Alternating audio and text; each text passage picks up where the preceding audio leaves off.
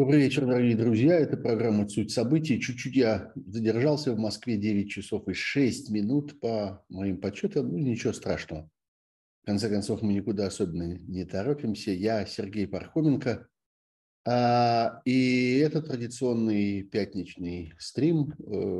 Как обычно, в это время мы с вами обсуждаем события недели и начинаем всегда с одного и того же. С того, что я в ожидании, пока собираются зрителей, я наблюдаю за тем, как растет число тех, кто смотрит этот стрим в прямом эфире. С увлечением разглядываю географию нашей аудитории. И вот вижу здесь город Балаково Саратовской области. Вижу Москву, конечно, Петербург. Вижу Беларусь, Минская область, Молодечно, которая всегда у нас тут отмечается.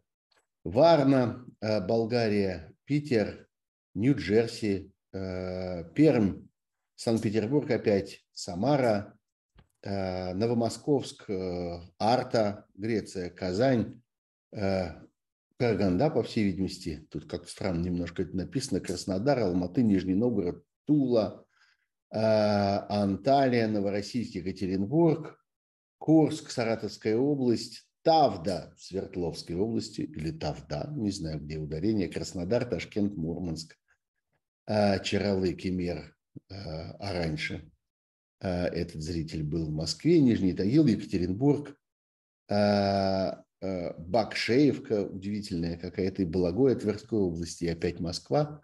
Ну что, я очень рад, что так много зрителей, что такая широкая география. Скажу еще, что буду чрезвычайно вам благодарен за ваши лайки. Они очень помогают для распространения этого эфира в YouTube. YouTube и его алгоритмы чрезвычайно внимательно присматриваются к тому, как ведут себя зрители во время трансляции, ставят ли они эти самые лайки и подписывается ли кто-нибудь из них, если до сих пор не подписаны. Так что, пожалуйста, это не забывайте делать. Ну и в вашем распоряжении разнообразные способы помогать моей работе пожертвованиями.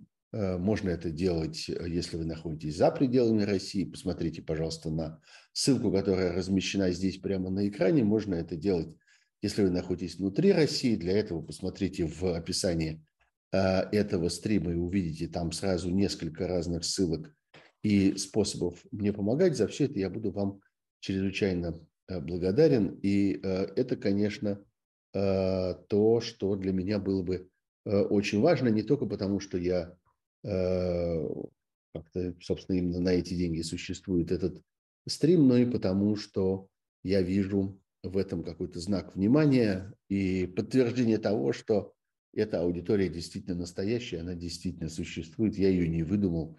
Вот она, я могу ее как-то увидеть еще и таким способом. Ну вот, очень рад всех здесь видеть, народу становится все больше и больше, и это хорошо.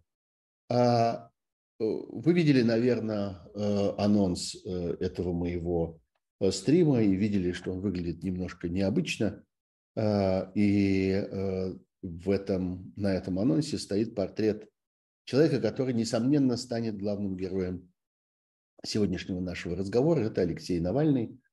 На днях исполнилось ровно 2 года с того момента, как он оказался в заключении в России. Я очень хорошо помню тот день в середине января 2021 года, когда множество друзей Навального и его сторонников собрались в аэропорту Внуково, где должен был приземлиться самолет авиакомпании «Победа», на котором Навальный возвращался в Россию. Мы, в общем, прекрасно понимали, что никакой встречи организовать нам там не дадут. Так это действительно и произошло. И если помните, в последний момент этот самолет был направлен в другой аэропорт, и в результате приземлился в Шереметьеве. Мы, в общем, все представляли себе, что это примерно так и будет. Но это, знаете, один из тех случаев, когда люди, которые собираются вместе, делают это потому, что это им важно прежде всего. Они хотят что-то сказать друг другу, они хотят посмотреть друг на друга, они хотят сделать этот жест, и для них это более содержательно, чем возможная встреча даже с тем, ради кого вроде бы они там собираются. Так что это была такая символическая акция. И с этого дня и по сей день продолжается спор о том, должен был ли Алексей Навальный вернуться в Россию, при том, что было совершенно очевидно и ему, и он много раз говорил об этом, и до своего приезда, и после своего возвращения было совершенно очевидно, что в России его ждет немедленный арест и ждет заведомо неправосудный приговор и тюрьма по выдуманному обвинению. Так в действительности это и произошло. Я думаю, что позиция, которую я много раз высказывал по этому поводу, и которую я только могу повторить сегодня, вам хорошо знакома. Эта позиция заключается в том, что для политика, который, собственно, сумел целые десятилетия своей жизни построить на политической борьбе, и который сделал это целью своей жизни, для него в тот момент, когда надо было принимать это решение, для него это был вопрос о том, вообще стоит ли чего-нибудь тот жизненный проект, который он для себя выбрал и в который, собственно, он превратил свою жизнь. Не вернуться в Россию для Алексея Навального означало бы перечеркнуть всю ту работу, которую он посвятил годы своей жизни, и сказать самому себе, что ну что же, с этим мы заканчиваем, из этого ничего не получилось, мы переходим в какое-то другое качество, в какую-то другую профессию. Для профессионального политика отсутствие в России означает конец его дела и конец его профессиональной репутации. Эта логика, несомненно, присутствует и в том, что делали уже после Навального Владимира Карамурза, и то, как повел себя Илья Яшин, и целый ряд других людей, Пивоваров, например, замечательные политические активисты, целый ряд других. Для них, для всех это был вопрос о том, остаются ли они политиками или они переходят в какое-то другое качество. И упрекать Алексея в том, что он как-то плохо рассчитал или что он как-то не ожидал того очевидного, что должно было с ним произойти, это разговор такой очень наивный. И я думаю, что только люди, которые не знают Алексея и которые не представляют себе как-то все его жизненные логики, могли удивляться этому его решению. И вот он 2 года находится в тюремных условиях. Совершенно очевидно, что тот срок, который ему назначен, является, ну, таким резиновым, что ли. Он будет находиться в заключении ровно столько времени, сколько будет существовать этот режим. Совершенно очевидно, что содержание этих судебных решений не имеет в сущности никакого значения. Столько, сколько надо будет продлевать этот срок, столько его будут продлевать. Абсолютно очевидно, что Навальный не выйдет на свободу до того момента, пока у власти остается Владимир Путин. Мы видели несколько дней тому назад сообщение о комиссии, которая будто бы появилась там в тюрьме, в ответ на заявление Алексея Навального о пыточных условиях содержания. На протяжении уже многих месяцев мы видим, как власть не ограничивается просто тем, что удерживает его в одной из самых жестоких колоний российской пенитенциарной системы, но и постоянно подвергает его вполне в издевательском, так сказать, тоне, подвергает его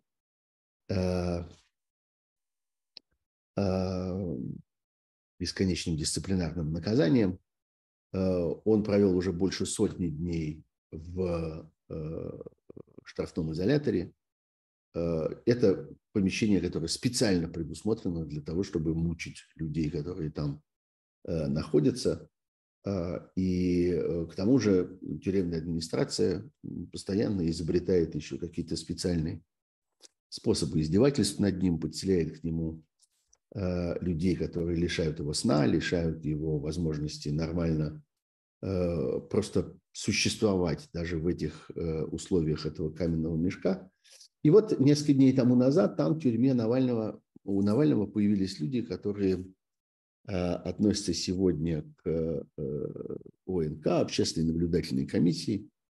К сожалению, история, которая произошла с этими комиссиями, она очень характерна для российского правозащитного сообщества в целом. Когда-то это была достаточно эффективная структура, в которой работали реальные правозащитники, люди с безупречными репутациями, люди, с которыми невозможно было договориться, люди, которые очень высоко ставили свои профессиональные обязанности и выполняли их чрезвычайно честно, и были таким настоящим независимым, по-настоящему независимым надзором над российской тюремной системой.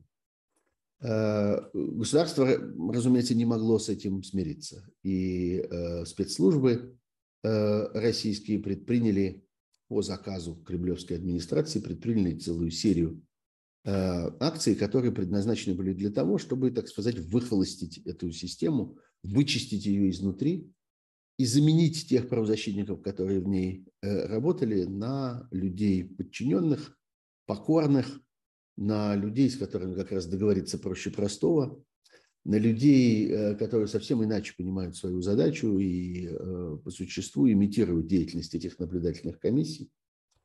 Было создано несколько таких, я бы сказал, фальшивых, имитационных общественных организаций, которые командировали своих людей туда, в эти общественные наблюдательные комиссии. Это произошло по существу во всех российских регионах, в том числе и в Москве. И эти наблюдательные комиссии довольно быстро превратились в сообщество людей, которые имитируют эту правозащитную деятельность. И реальные правозащитники были оттуда удалены. И сегодня мы видим людей абсолютно покорных, абсолютно лояльных власти, людей, от которых власть может не ждать совершенно никаких неожиданностей. И вот они появились у Навального, и, ну, в сущности, если мы прочтем этот отчет, то окажется, что с ним совершенно все в полном порядке, и что никакие его требования прекратить над ним издеваться, требования предоставить ему разумную медицинскую помощь, потому что понятно, что человек, который находится вот в этих издевательских, пыточных условиях, нуждается в том, чтобы ему врачи помогали справиться с тем, что с ним происходит. Все это по существу было этими наблюдателями опровергнуто, и по существу они объявили его требования несостоятельными.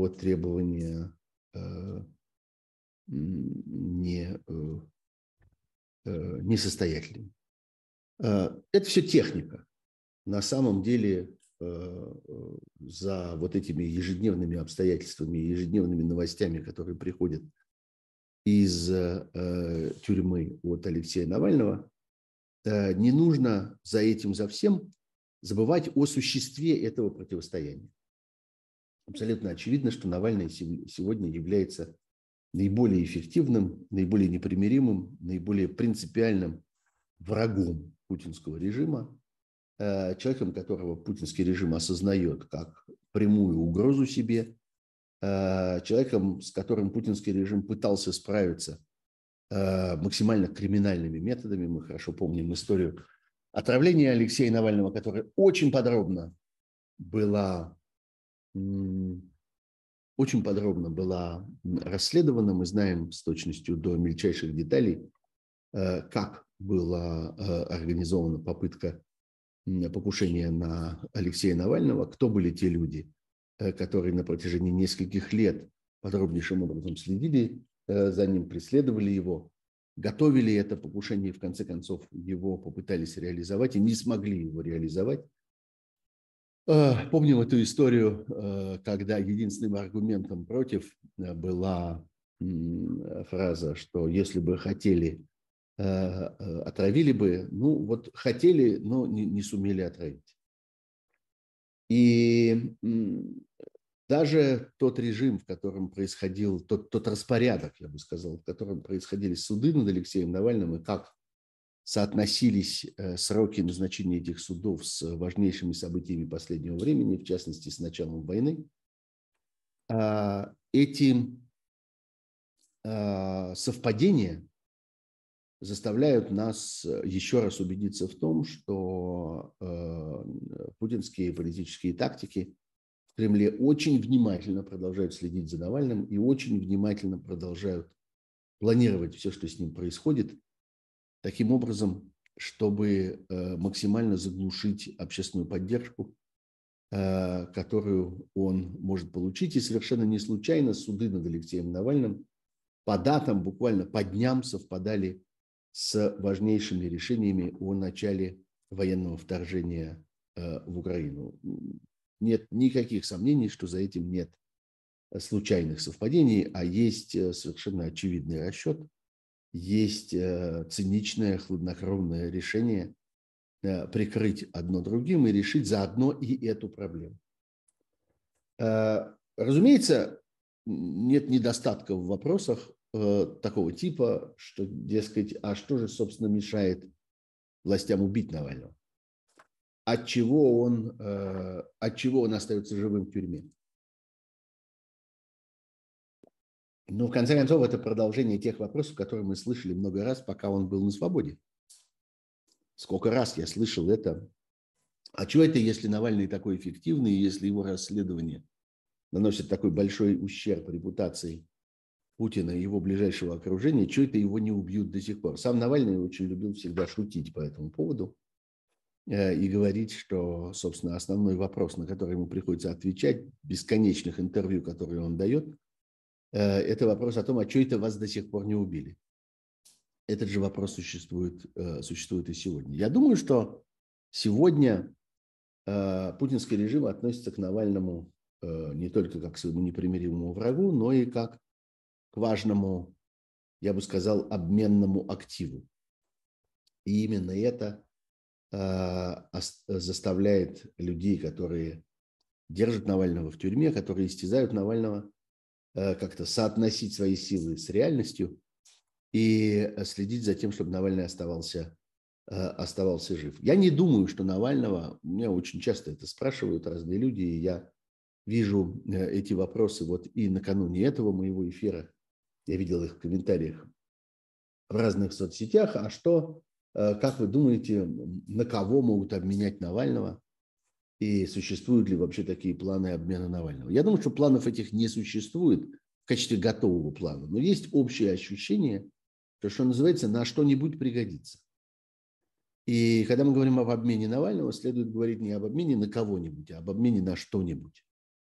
Следует говорить о том, что Путину, по всей видимости, в ближайшее время все больше и больше, все чаще и чаще нужны будут разного рода политические уступки, потому что он с этой военной операцией заходит не просто в тяжелое, но в абсолютно невыносимое положение.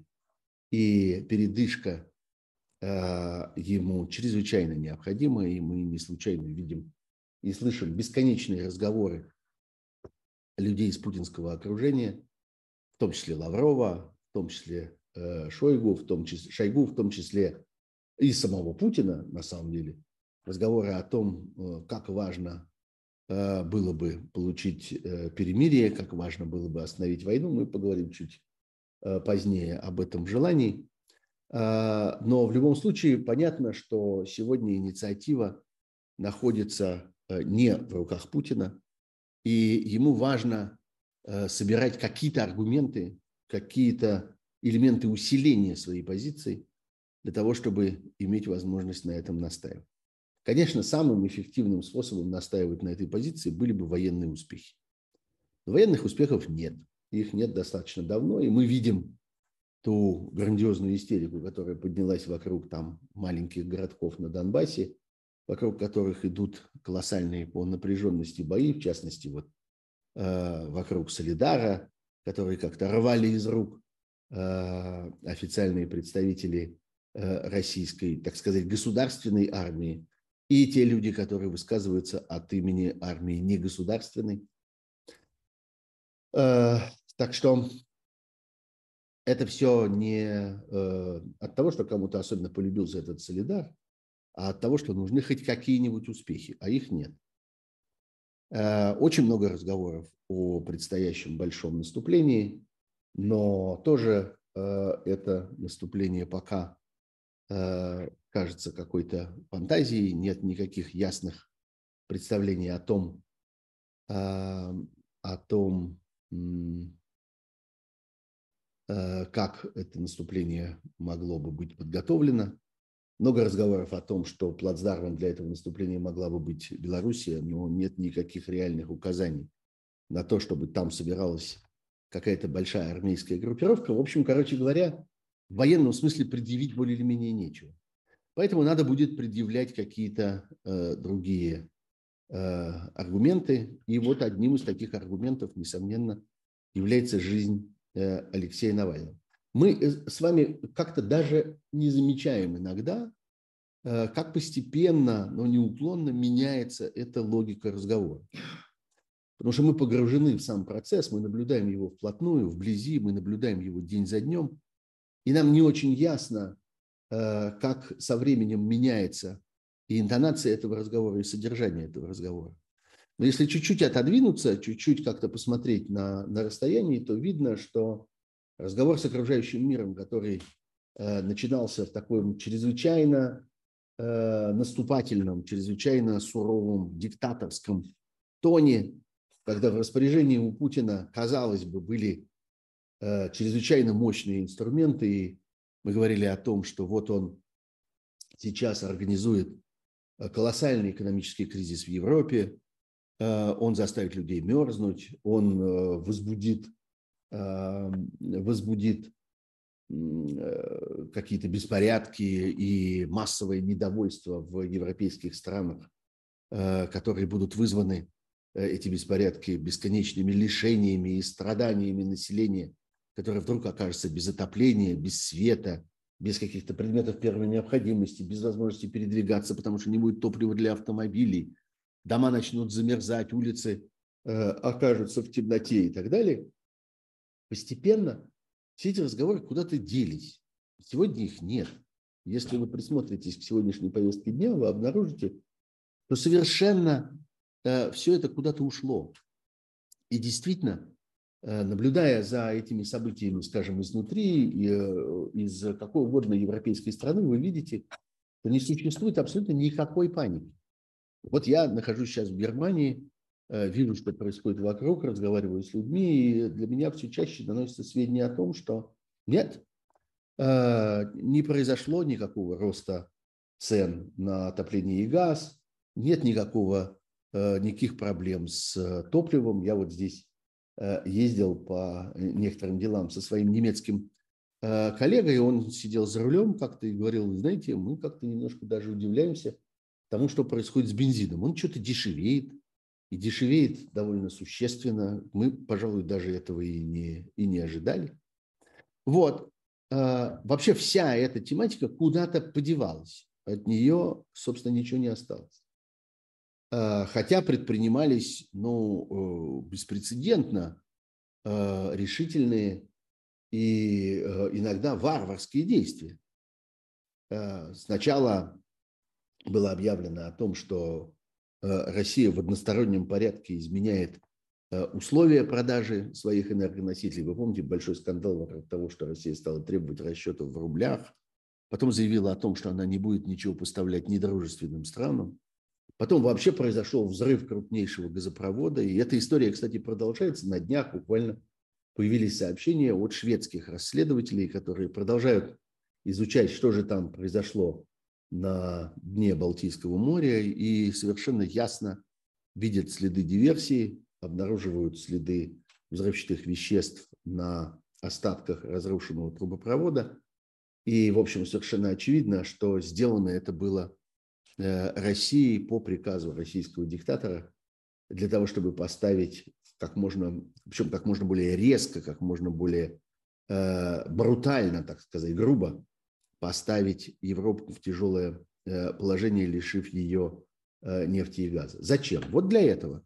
Для того, чтобы осуществлять этот диктат. Мы помним дипломатические усилия, которые предпринимала Россия, пытаясь договориться с разного рода альтернативными поставщиками. Например, большое давление было развито на страну под названием Алжир, о которой как-то, в общем, не очень было слышно в российской внешней политике, но внезапно оказалось, что это одна из важнейших стран, потому что она является очень значительным поставщиком больших объемов газа на европейский рынок и по существу могла бы очень сильно смягчить тот удар, который Россия наносит. Но в результате все это кончилось совершенно ничем, и мы сегодня видим, что крупнейшие европейские страны объявляют с удовлетворением о том, что они покончили с зависимостью от российской энергии. Прежде всего об этом заявила Германия, заявила о том, что все, ноль поставок из России в Германию газа и нефти,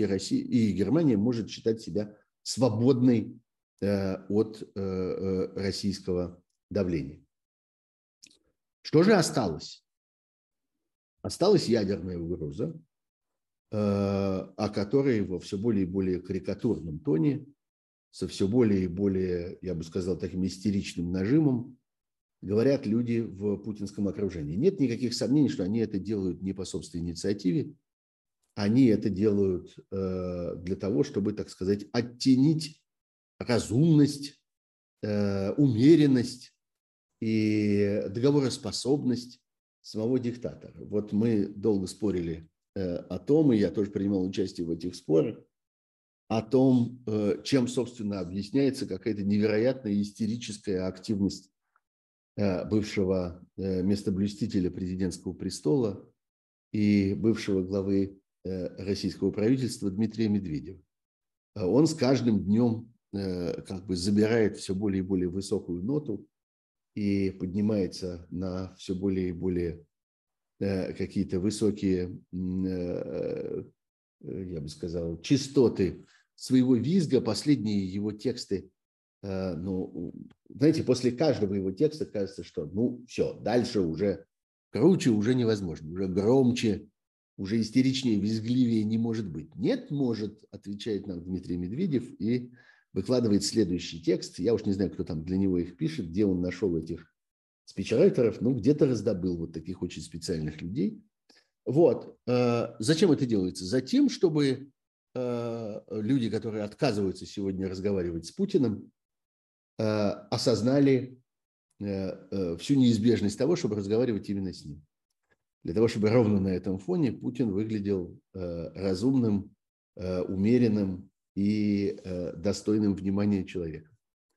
Тем не менее, от этих разговоров ничего не осталось. Как-то тоже никто больше, обратите на это внимание, что на протяжении уже нескольких месяцев нет даже никаких разговоров о том, чтобы с Путиным происходили какие-нибудь переговоры, чтобы его куда-нибудь звали. Помните, последний раз давно, еще, собственно, в конце лета, в начале осени, прошли вот эти последние разговоры о том, а не может ли оказаться, что Путин приедет на очередной саммит Большой Двадцатки в Индонезию. Ну, как-то эта история быстро рассосалась. Вместо него, если помните, приехал Лавров. И то оставался там по существу один день и довольно быстро вынужден был оттуда выметаться, потому что стало понятно, что прием, который ему там оказывают, это прием абсолютно невозможный.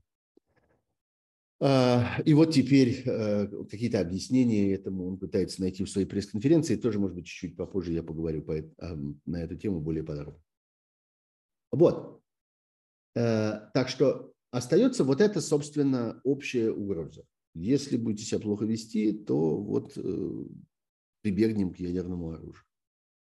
Почему я про это говорю и почему я как-то перешел сюда от темы Навального? А потому что это связанные темы.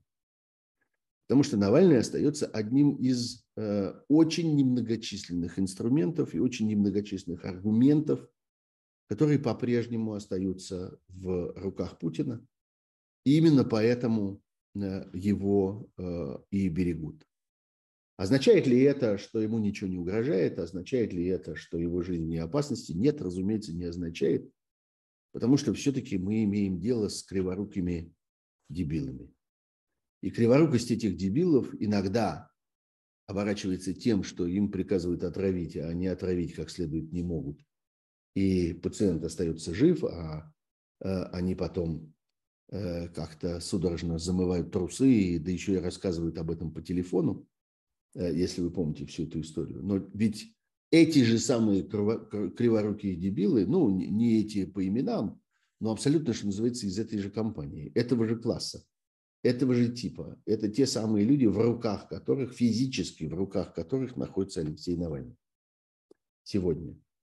И зачем они там уследят или не уследят, что они там допустят или не допустят, куда они пережмут, передавят, мы никогда не можем с вами быть уверены в том, что то, что они делают, не приведет к гибели человека, который оказался в их руках и который сегодня находится абсолютно в зависимости, физической зависимости от людей, которые его держат. Человеческий организм очень хрупкий, человеческая жизнь держится в человеческом теле, так сказать, очень ненадежно, а тем более, когда речь идет о человеке, который перенес то, что перенес Алексей Навальный, мы на самом деле не знаем, и никто не знает последствий, которые имели для его организма воздействие вот того боевого отравляющего вещества,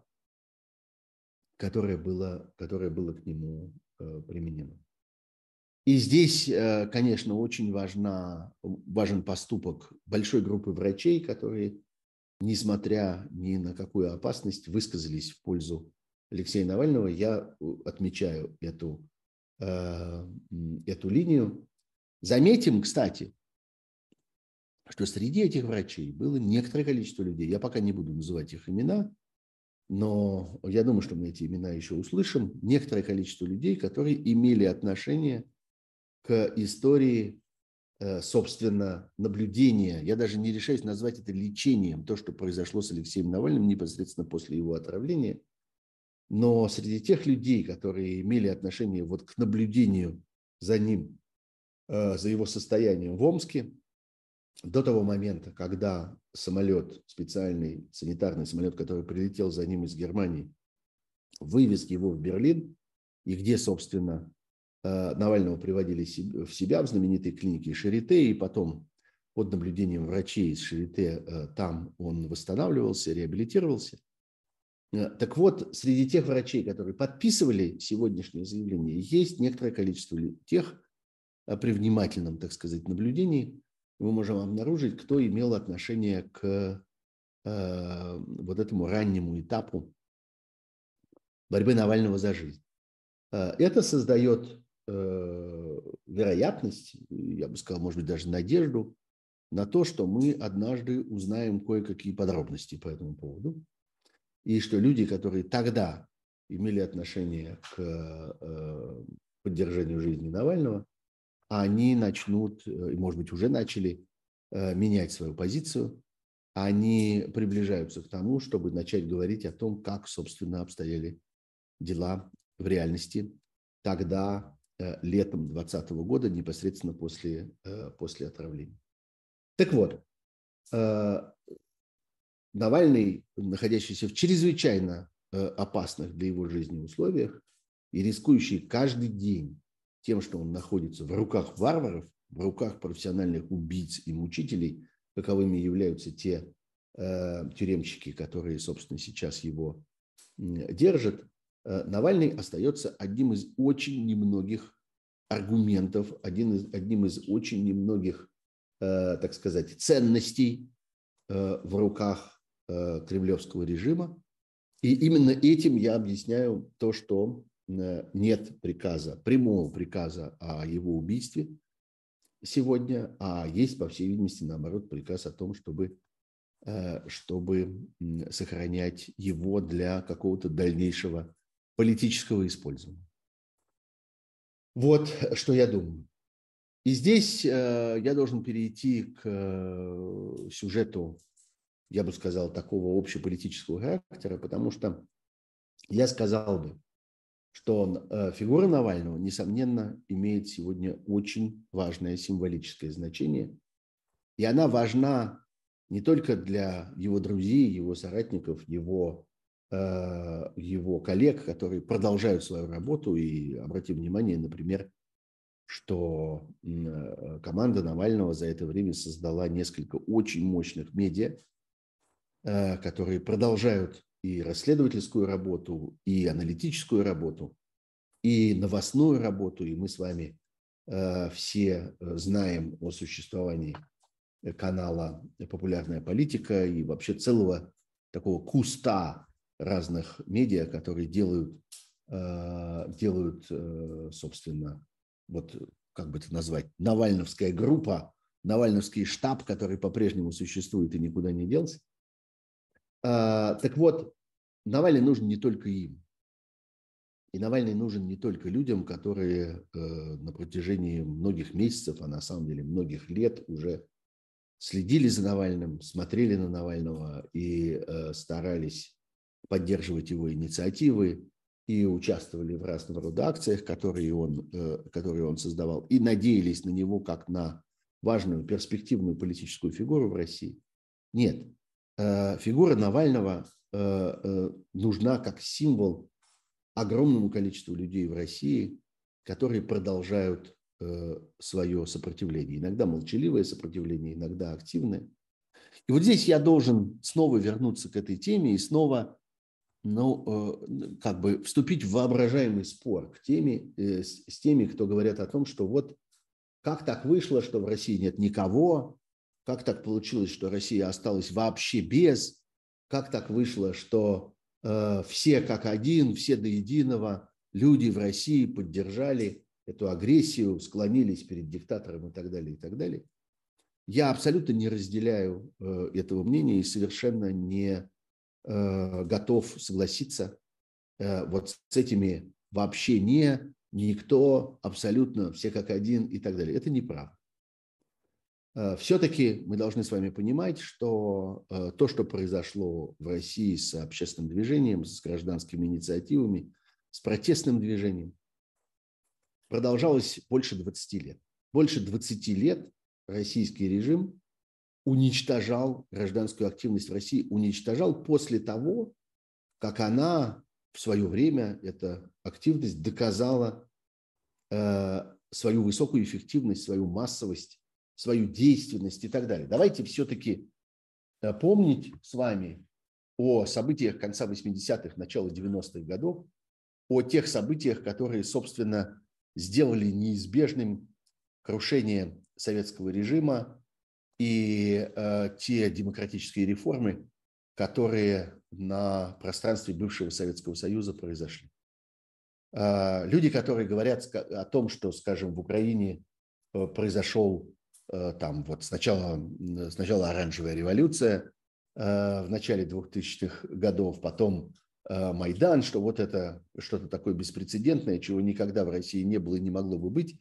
Эти люди просто забывают о том, что в России произошел, так сказать, свой Майдан совершенно в других формах, в другом темпе, скажем, и как-то другим способом, но с чрезвычайно мощным результатом.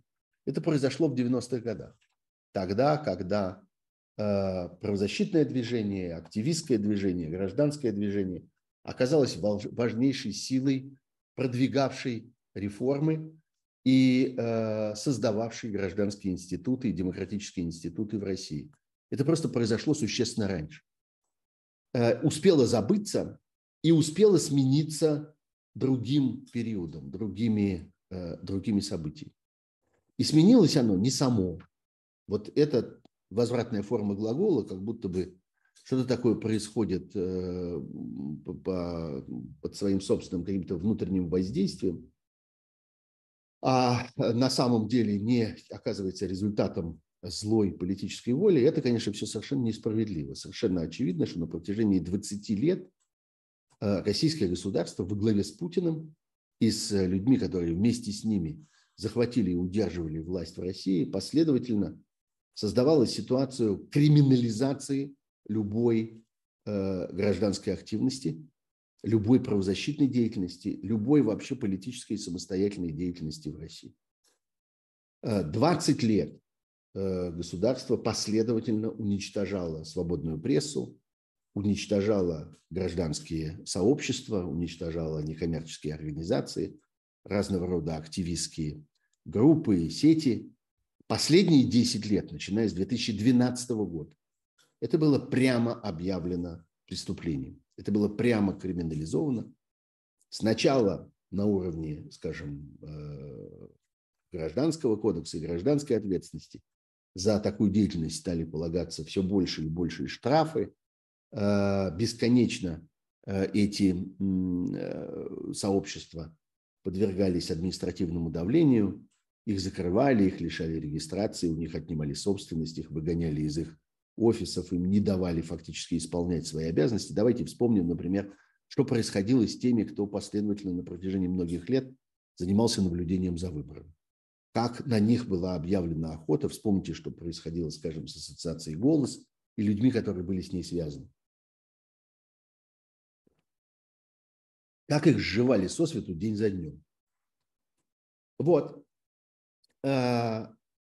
Постепенно это перешло к прямым обвинениям в уголовных уже теперь преступлениях, появлению специальных статей в Уголовном кодексе, которых теперь уже немало, и статьи за так называемые фейки, и статьи за дискредитацию российской армии, и статьи отдельные за сравнение, за приравнивание или вообще за разговоры о том, в какой мере похоже то, что происходит в России, скажем, на то, что происходило в нацистской Германии в 30-е годы, в годы становления гитлеровского режима.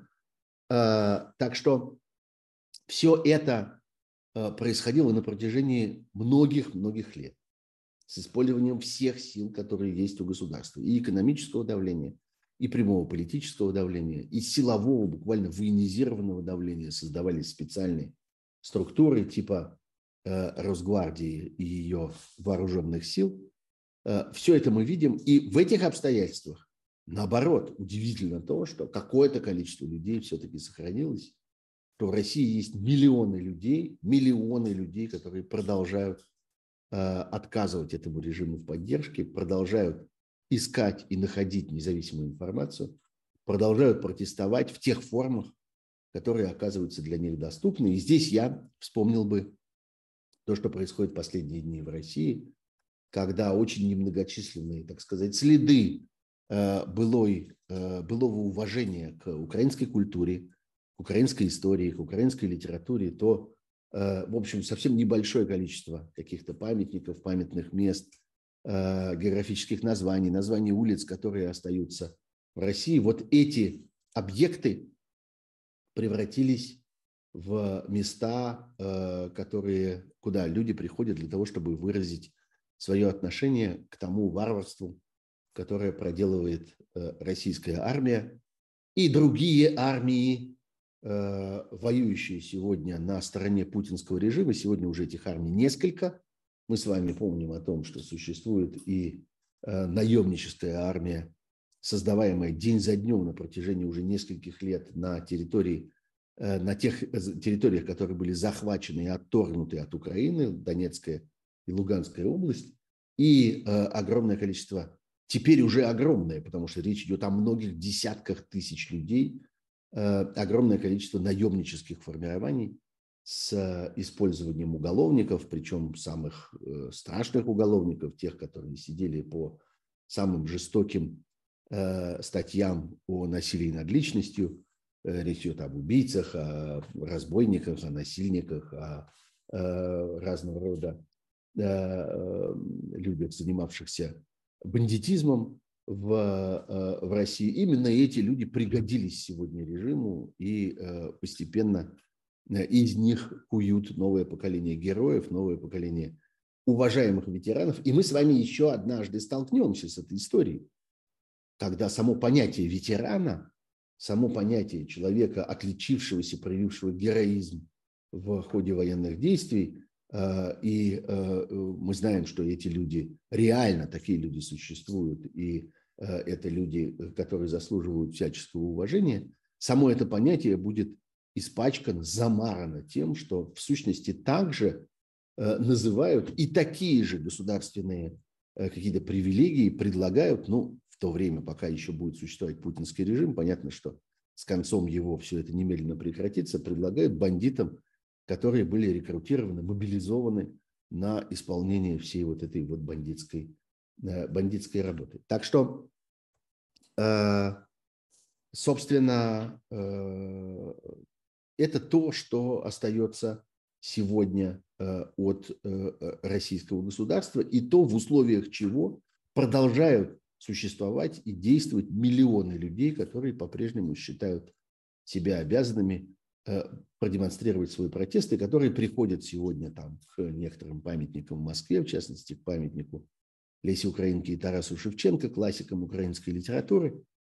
И так это происходит и будет происходить, собственно, по всей России. И именно голос этих людей будет слышен все больше и больше, и на них будет направлено, разумеется, после этого, направлено разрушительное воздействие карательной системы России. Для всех этих людей Навальный остается и с каждым днем становится все в большей мере, остается человеком символического значения, человеком, с именем которого связана возможность и необходимость этой борьбы и этого сопротивления. И сам факт существования которого бесконечно раздражает тех, кто от этой борьбы отказался, кто ее предал, кто ступил на тропу коллаборационизма. Я здесь имею в виду и, так сказать, таких прогосударственных, сегодня вступивших в союзнические отношения с путинским режимом, бывшие оппозиционные структуры, ну, в частности, лидеров партии «Яблоко», которые сегодня день за днем отстаивают по существу путинскую позицию, требуя перемирия, передышки, требуя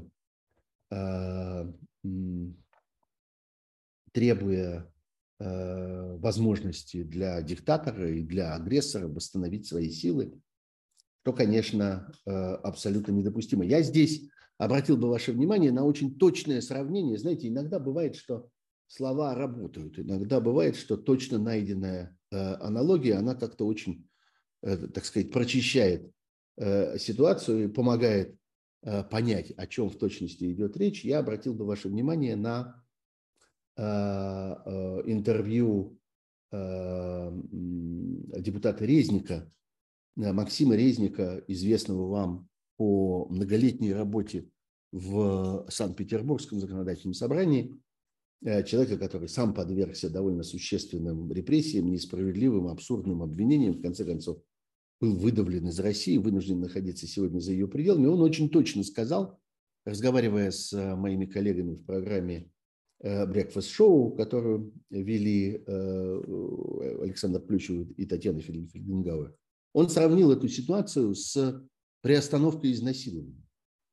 Представьте себе, что происходит, собственно, акт насилия.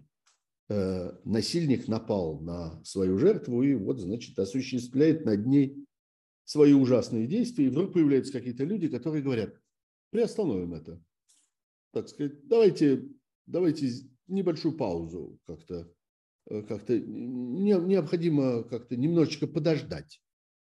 И вот как-то они приостанавливают. И они не скручивают этого насильника, не удаляют его из помещения, не сажают его под арест, не устраивают над ним следствие и не выносят ему приговор. Нет, они просто как-то приостанавливают его действия. Говорят: вы тут полежите еще как-то побудьте вот в этой позе пока. А мы, значит, сейчас тут попробуем с вами поговорить. Вот в точности это. Абсолютно. Вот мне эта аналогия кажется необыкновенно ясной и необыкновенно точной. В точности это требуют те, кто выступают за путинское перемирие. Не существует никакой возможности использовать это перемирие для чего-либо, кроме усиления агрессора, кроме восстановления его сил и кроме создания для него новых перспектив развития его агрессии. Вот и все. Больше ничего. Ну вот, я бы на этом перешел к другим темам, отметив про себя эту важную двухлетнюю дату тюремного заключения Алексея Навального, отметив, что за эти 2 года он остался и, несомненно, не ослаб как действующий российский политик. Он каждый день продолжает присутствовать в российских политических событиях. Он продолжает служить важным ориентиром и важным символом для людей, которые по-прежнему готовы сопротивляться. И в этом сегодня его роль. И когда вы спрашиваете, а зачем, собственно, вернулся Алексей Навальный, чего такого он может сделать сегодня, находясь в России, мы отвечаем: вот это.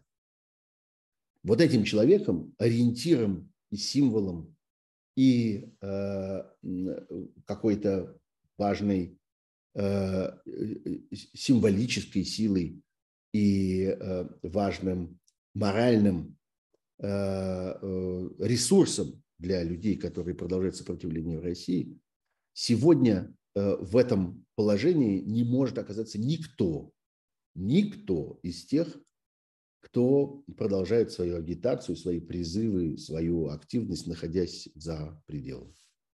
Я не хочу сейчас называть никаких имен. Вы, я думаю, сами, загибая пальцы, легко вспомните тех людей, о которых в этой ситуации можно было бы вспомнить, и вы легко сами убедитесь в том, что ни один из этих людей не находится сегодня в том положении и не обладает тем политическим потенциалом, каким обладает сегодня Навальный. Это абсолютно очевидно. Вот вам и ответ зачем. Вот за этим. За тем, чтобы продолжать быть действующим политиком, работающим в России вот в этих невыносимых и чрезвычайно опасных для жизни условиях.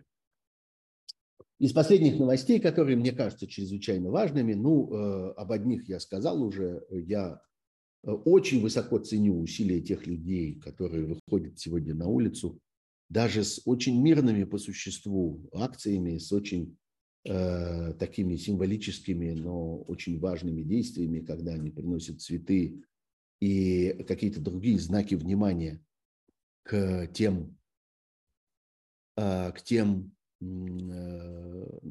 скажем, символическим местам, которые по-прежнему существуют в России, и каждый может эти места найти и так далее. У меня спрашивают, кстати, а как же Яшин и другие?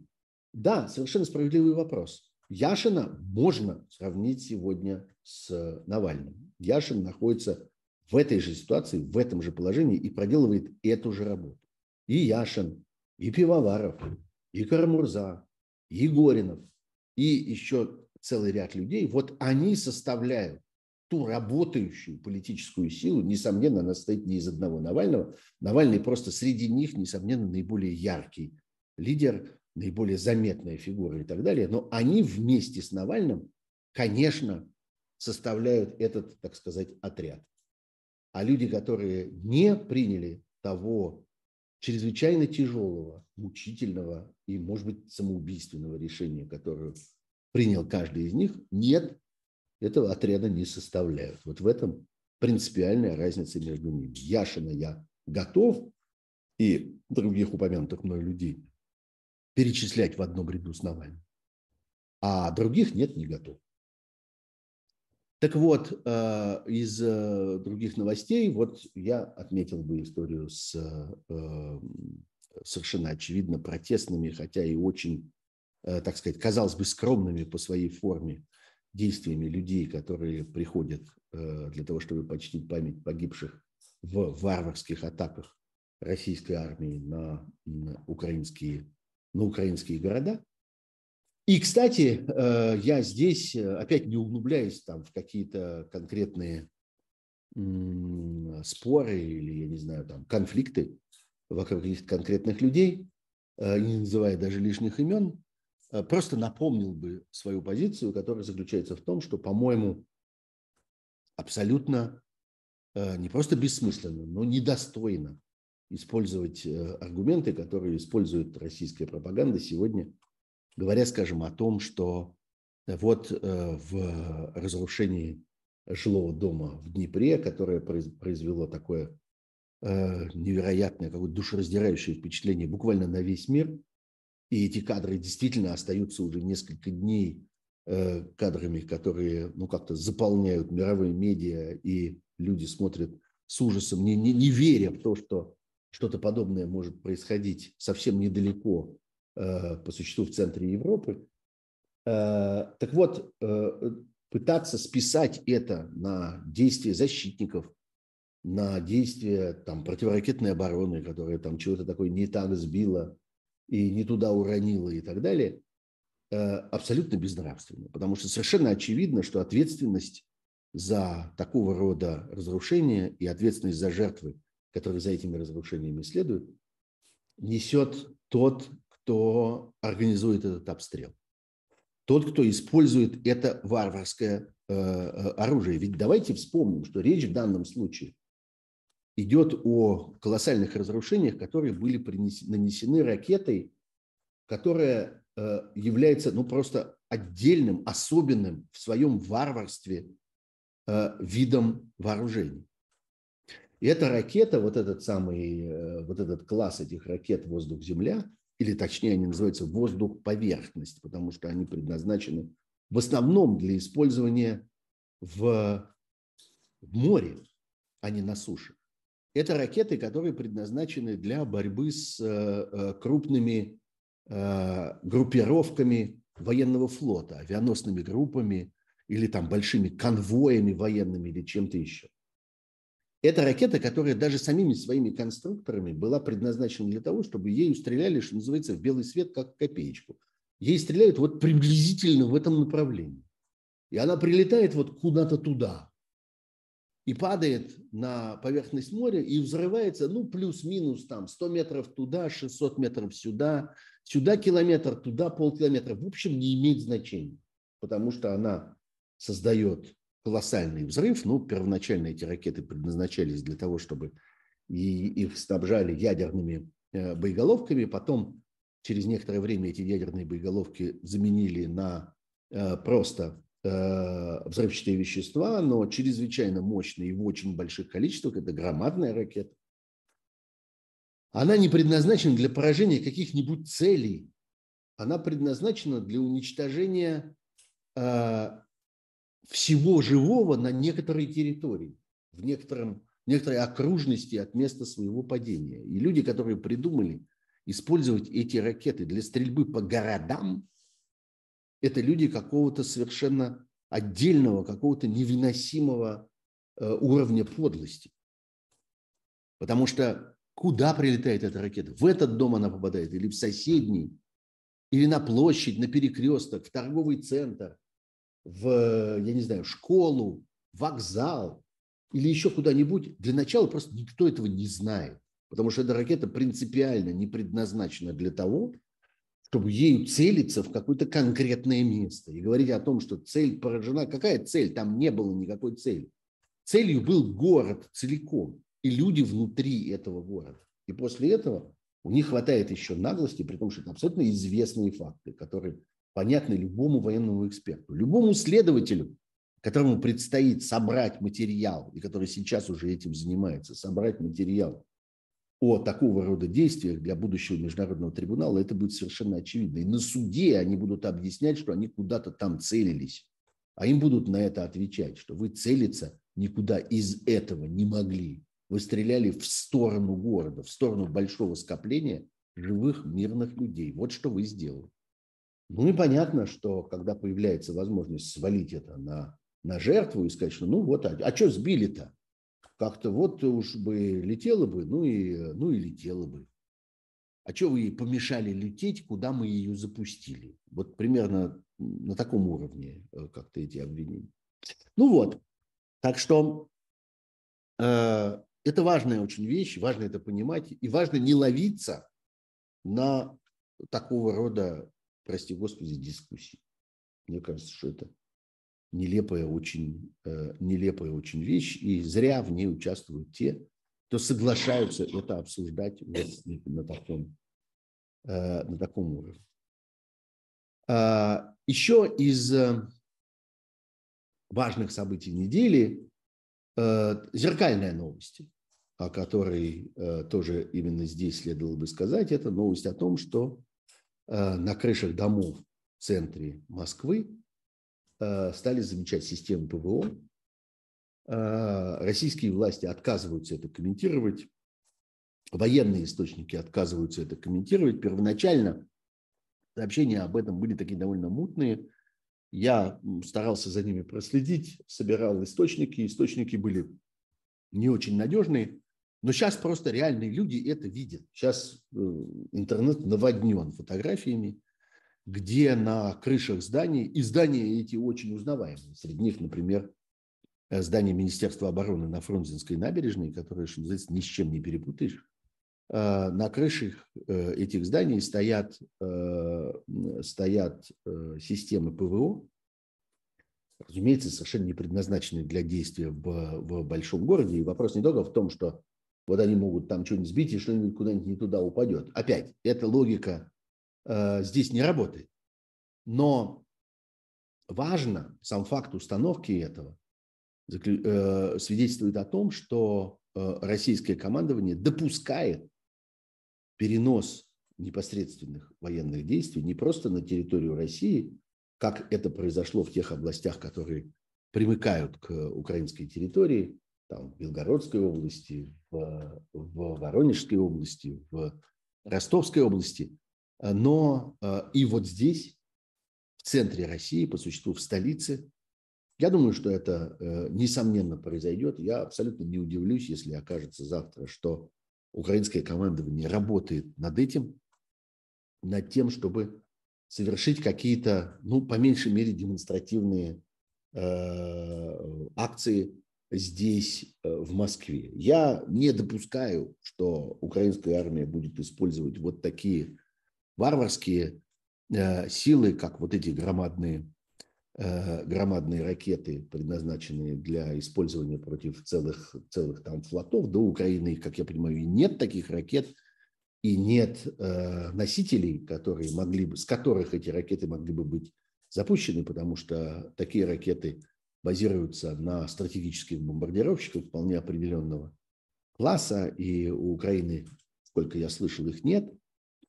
Но я думаю, что какие-то атаки в больших российских городах будут, и это будет чрезвычайно важным открытием для людей, живущих в России, для той части российского населения, которая по-прежнему убеждена в том, что не существует никакой опасности, что эта война придет на российскую территорию. Рамштайн, о котором у меня спрашивают многие слушатели, действительно, вчера и сегодня произошли чрезвычайно важные консультации с участием министров обороны европейских стран, стран НАТО, смысл которых заключался в том, чтобы определить новый график, наметить такие новые какие-то этапные важные ориентиры в поставках современного вооружения в Украину. Все это, конечно, развивается не теми темпами, о которых мы мечтали бы. Все это, несомненно, выглядит гораздо медленнее и гораздо осторожнее, чем хотелось бы тем, кто ждет победы Украины и кто считает, что победа Украины и поражение российской армии является обязательным, неизбежным фактором уничтожения тоталитарного путинского режима и возвращения России или тех государств, которые на месте России окажутся после того, как все это произойдет, возвращение России в круг нормально развивающихся, разумно развивающихся демократических государств, в которых уважают права человека и в которых жизнь человека не оказывается отдана в заложники капризам сумасшедшего диктатора. На пути к этому обязательно лежит этап поражения российской агрессии, этап возвращения российским агрессорам всего того, что он успел награбить и отобрать у соседнего государства. Для этого Украине нужно оружие.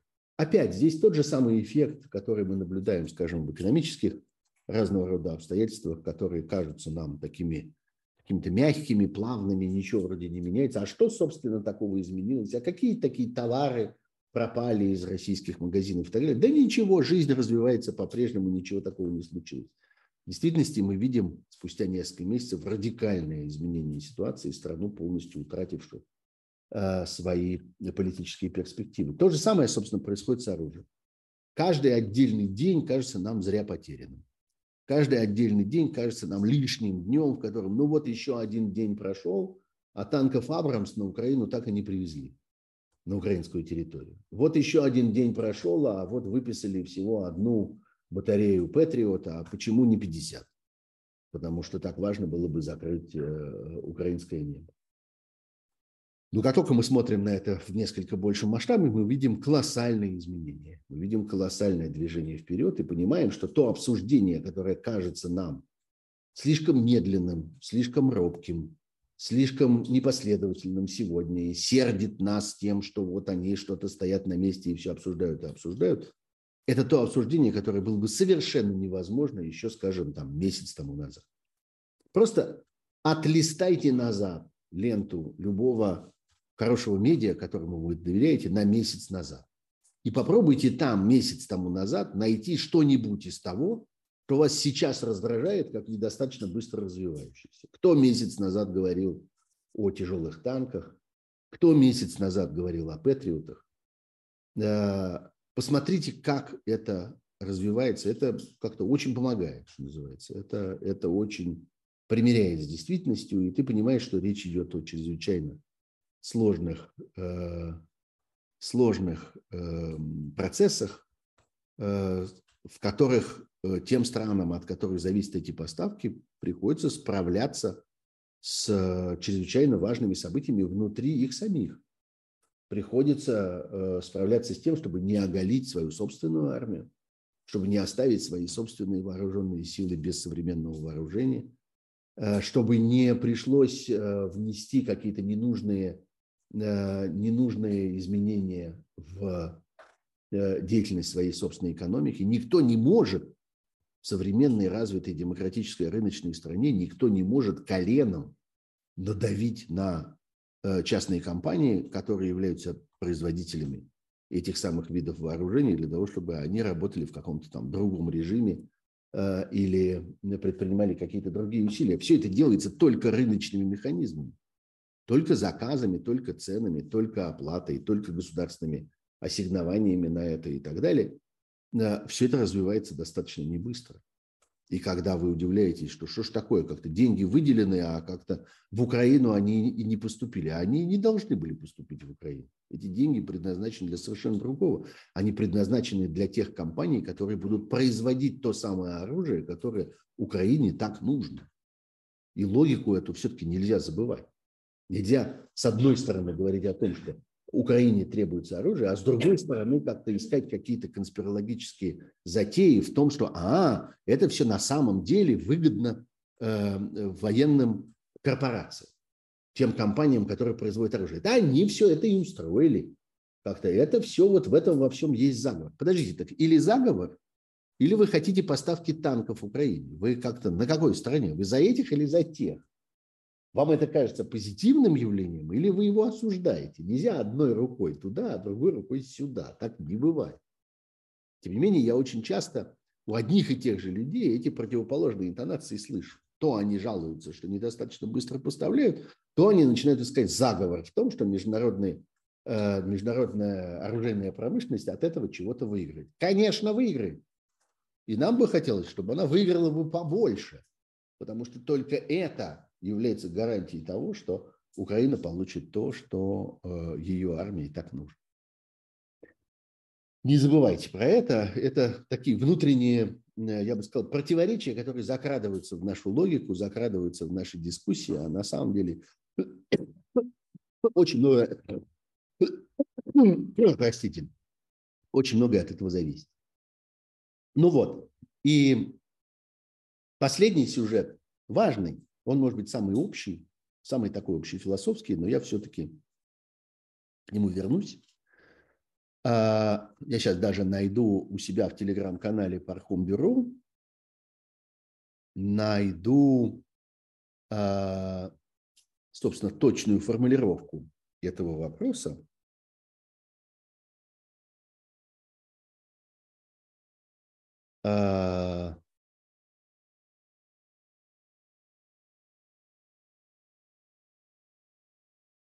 Вот. Спрашивает у меня мой читатель под ником Ник. Бывают такие ники, собственно, Ник. Он пишет: вот вы везде говорите, что Путин есть, пока есть война. Но есть такой авторитетный, как и вы, человек Иноземцев. Он продвигает позицию, что Путин сможет продать людям поражение. Мы, дескать, пытались помочь нашим братьям, но против нас стало все НАТО, поэтому не получилось. Режим окуклится, отгородится колючей проволокой и просуществует десятилетия. Как говорит Иноземцев, мы сейчас находимся в 1922 году. Ну, что такое 1922 год? 1922 год – это начало Советского Союза, заложение основ Советского Союза. Что вы об этом думаете? Во-первых, я думаю, что Иноземцев голова. Я отношусь к Владиславу Иноземцеву с большим уважением. Мы с ним много лет дружим, много времени проводили за разными обсуждениями и спорами. И мне кажутся эти споры очень плодотворными. А сами эти разговоры кажутся мне... Ну, я от них получаю большое удовольствие от общения с умным человеком. И то, что говорит Иноземцев, несомненно, соответствует действительности. Да, это основной мотив сегодня российской пропаганды. Мы воюем не с Украиной, мы воюем со всем миром. С нами воюют, как Лавров это сказал на своей вот этой вот пресс-конференции, по доверенности, как он выразился. С нами воюют американцы, Запад и так далее. Ну, дальше начинаются всякие совершенно безумные и лживые исторические аналогии. Сейчас, как вы заметили, началась новая мода объяснять, что вот во время Отечественной войны 12 года против России воевала вся Европа. Это ложь, неправда. У России было в Европе много союзников, и именно эти союзники, в конце концов, например, и победили Наполеона при Ватерлоо. Напомним, что Россия в этой битве не участвовала, а участвовали другие европейские страны. Ну и вот, а также, значит, что вот вся Европа воевала против Советского Союза во время Второй мировой войны. Это ложь, неправда.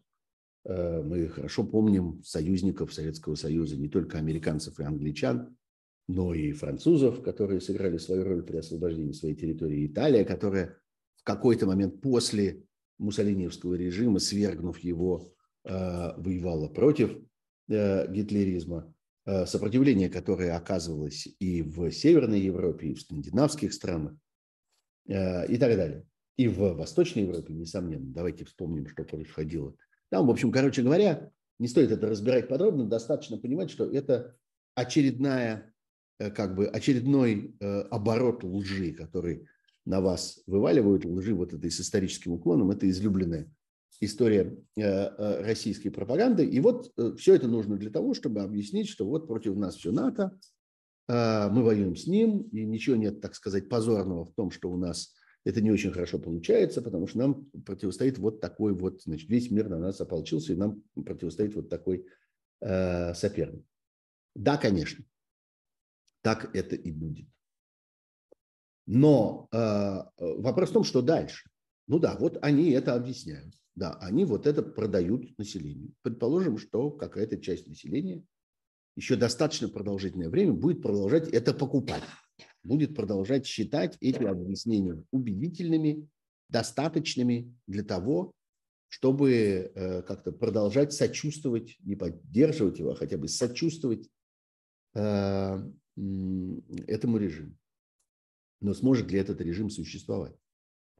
Мое утверждение заключается в том, и, собственно, как я понимаю, его не опровергает ни Владислав Иноземцев, ни кто из моих собеседников, заключается в том, что от российского государства сегодня отваливаются такие громадные куски. Российское государство сегодня теряет такие важные государственные институты, без которых оно не способно будет существовать. Просто не способно будет не просто там удерживать свою территорию. Понятно, что территория России так или иначе понесет какие-то потери. Понятно, что какие-то территории, входящие сегодня в Российскую Федерацию, в ситуации, когда российское государство падет, не смогут сами себе объяснить, почему им нужно продолжать участвовать в этом историческом эксперименте, почему они должны продолжать быть частью этой исторической общности. И мы, несомненно, с вами увидим какие-то части нынешней России, которые изберут какой-то другой путь. Это может быть связано и с Кавказом, это может быть связано с Дальним Востоком, это может быть связано, скажем, с территориями, прилегающими там, Китаю и Монголии, на крайнем юге современной России. Но вопрос не только в этом. Вопрос не только в этих, вот, так сказать, корках этого большого российского каравая, которые, возможно, начнут отваливаться. Речь идет на самом деле о том, что сами механизмы управления, сами механизмы реагирования на те вызовы, которые стоят перед любым государством в России, окажутся совершенно отсутствующими. Ну, прежде всего, полностью отсутствует правоохранительная система. Она разрушена. Она нужна государству. Государству нужен суд. Государству нужна полиция. Государству нужна уголовно-исполнительная система. Государству нужны судебные приставы, налоговые органы, которые умеют, так сказать, настаивать на выполнении налоговых обязательств, таможня, пограничники и так далее. Все это нужно государству. И все это должно действовать эффективно и по закону. Мы видим сегодня, день за днем, как эти системы России оказываются, во-первых, абсолютно варварскими с точки зрения целей и логики их действий. Они подчиняются чему угодно, любому произволу, любому указанию любого начальника. Они подчиняются капризу, истерике, но не закону сегодня. Закон полностью разрушен. Шутки шутками, но вот это бесконечное насилие над российским законодательством, изменение Конституции произвольное, введение бессмысленных карательных законов за безумные наборы преступлений, которые невозможно определить. Сегодня криминализовано неправильное изображение российской территории, при том, что изобразить российскую территорию правильно технически невозможно. Никто не знает, где заканчиваются границы захваченных Россией территорий. И как справедливо замечено несколькими внимательными людьми, даже на новой российской 100-рублевке, где присутствует кусочек карты Российской Федерации, и на беду как раз западная часть Российской Федерации, там совершенно отсутствует то, за отсутствие чего полагается сегодня уголовное наказание в России. Вот эти вот захваченные территории, они на этих российских 100 рублях почему-то не изображены. Вот. То же самое с дискредитацией армии. Вы не можете сегодня процитировать министра иностранных дел России, президента России, во всяком случае, человека, который продолжает себя таковым называть, потому что в их словах есть запрещенные формулировки. Есть слово «война», за которое вас, по идее, должны подвергнуть уголовному преследованию. Вы не можете описать, не нарушая сегодня российского закона, вы не можете описать свое посещение германского музея под названием «Топография террора», в котором подробно описано и подробно проиллюстрирована потрясающей совершенно коллекцией фотографий история становления тоталитарного режима в Германии. История невероятно узнаваемая. История, которая в каждом своем движении, в каждом решении, которое там описано, когда в Германии, например, постепенно внедрялась система так называемых защитных арестов, арестов, с помощью которых германское общество, видите ли, защищалось от разных подозрительных личностей и разных неприятных людей, которые мешали развитию этого прекрасного германского общества. И без суда, по произволу чиновников, военных, самого диктатора, верховных начальников тайной полиции и политических карательных органов типа СС и так далее, людей подвергали арестам, отправляли в концлагеря, и они там погибали просто потому, что кто-то выносил решение. Наше общество должно от этого человека защититься. Это вредный человек, неправильный, неприятный. Мы в защиту от этого человека его арестовываем. Вот отправляем ему бумажку, на которой написано: вы арестованы. Наше общество защищается от вас. Ничего не напоминает. Вот описание этого является сегодня уголовным преступлением. То, что выглядит как намек, а то, что в действительности является не намеком, а прямой констатацией того, что события, которые происходили в нацистской Германии в период ее становления, находят прямые аналогии в том, что происходит сегодня в России, сегодня это является уголовным преступлением. Так вот, вопрос не только в том, что это вредит сегодняшнему российскому государству. Это лишает это государство надежды на будущее. Государство, лишенное этого. Государство, у которого отсутствует важная часть мозга. Государство, у которого кровеносная система состоит из дыр, не может существовать. Вот что утверждаю я. Вот и все. Вот в этом разница между нашими позициями. Ну вот, напоследок я напомню вам о лайках, которые были бы чрезвычайно полезны для этой программы и моего канала, с помощью которых этот канал мог бы распространиться еще шире в YouTube. Я напомню вам о том, что те, кто не подписались еще на YouTube-канал Сергея Пархоменко, могут и должны в любой момент это сделать, потому что это сделает ваши просмотры удобными, вы будете получать уведомления о предстоящих эфирах, а их на самом деле довольно много. Обратите внимание, зайдите ко мне в канал, пожалуйста, и посмотрите, я за последние несколько недель очень много участвовал в разных сторонних каналах по приглашениям разных моих коллег. Я все это собираю, и мои друзья, которые мне помогают с этим каналом, аккуратно все это раскладывают на моем канале тоже, так что вы можете видеть много моих выступлений, если они почему-то вам нужны, если вам почему-то кажется, что вам полезно было бы их послушать. И обо всем этом вы будете получать своевременные уведомления, если подпишетесь. Так что, пожалуйста, сделайте это. Тем более, что как-то мне обидно, что до 100 тысяч остается совсем немного, и никак этот порог не оказывается преодолен. Ну и у вас есть возможность помогать мне донейтами, находитесь ли вы внутри России или за пределами России. У меня спрашивают, почему я ничего не сказал о том, как Пригожин грозится YouTube закрыть. Ну так его давно грозятся закрыть. Ну, попробуют закрыть, будем как-то этому сопротивляться. Будем стараться общаться с вами с помощью вот таких видео, распространяемых каким-то другим способом. Может быть, это будет менее удобно, может быть, это будет менее эффективно, но это же все равно будет. YouTube – это почта, это способ доставки. А то, что доставлять, то, что мы с вами говорим друг другу, то, как мы рассуждаем о том, что происходит вокруг, как мы обозреваем то, что происходит вокруг, то Пригожин не решает, и то от него не зависит. Вот на этом месте я бы приостановился с вами до будущей среды, когда мы с вами точно увидимся в программе «Живой гвоздь» на YouTube, в программе «Особое мнение» на канале «Живой гвоздь». Ну и до будущей пятницы, когда продолжатся наши традиционные вечерние эфиры. Будьте здоровы, всего хорошего, до свидания.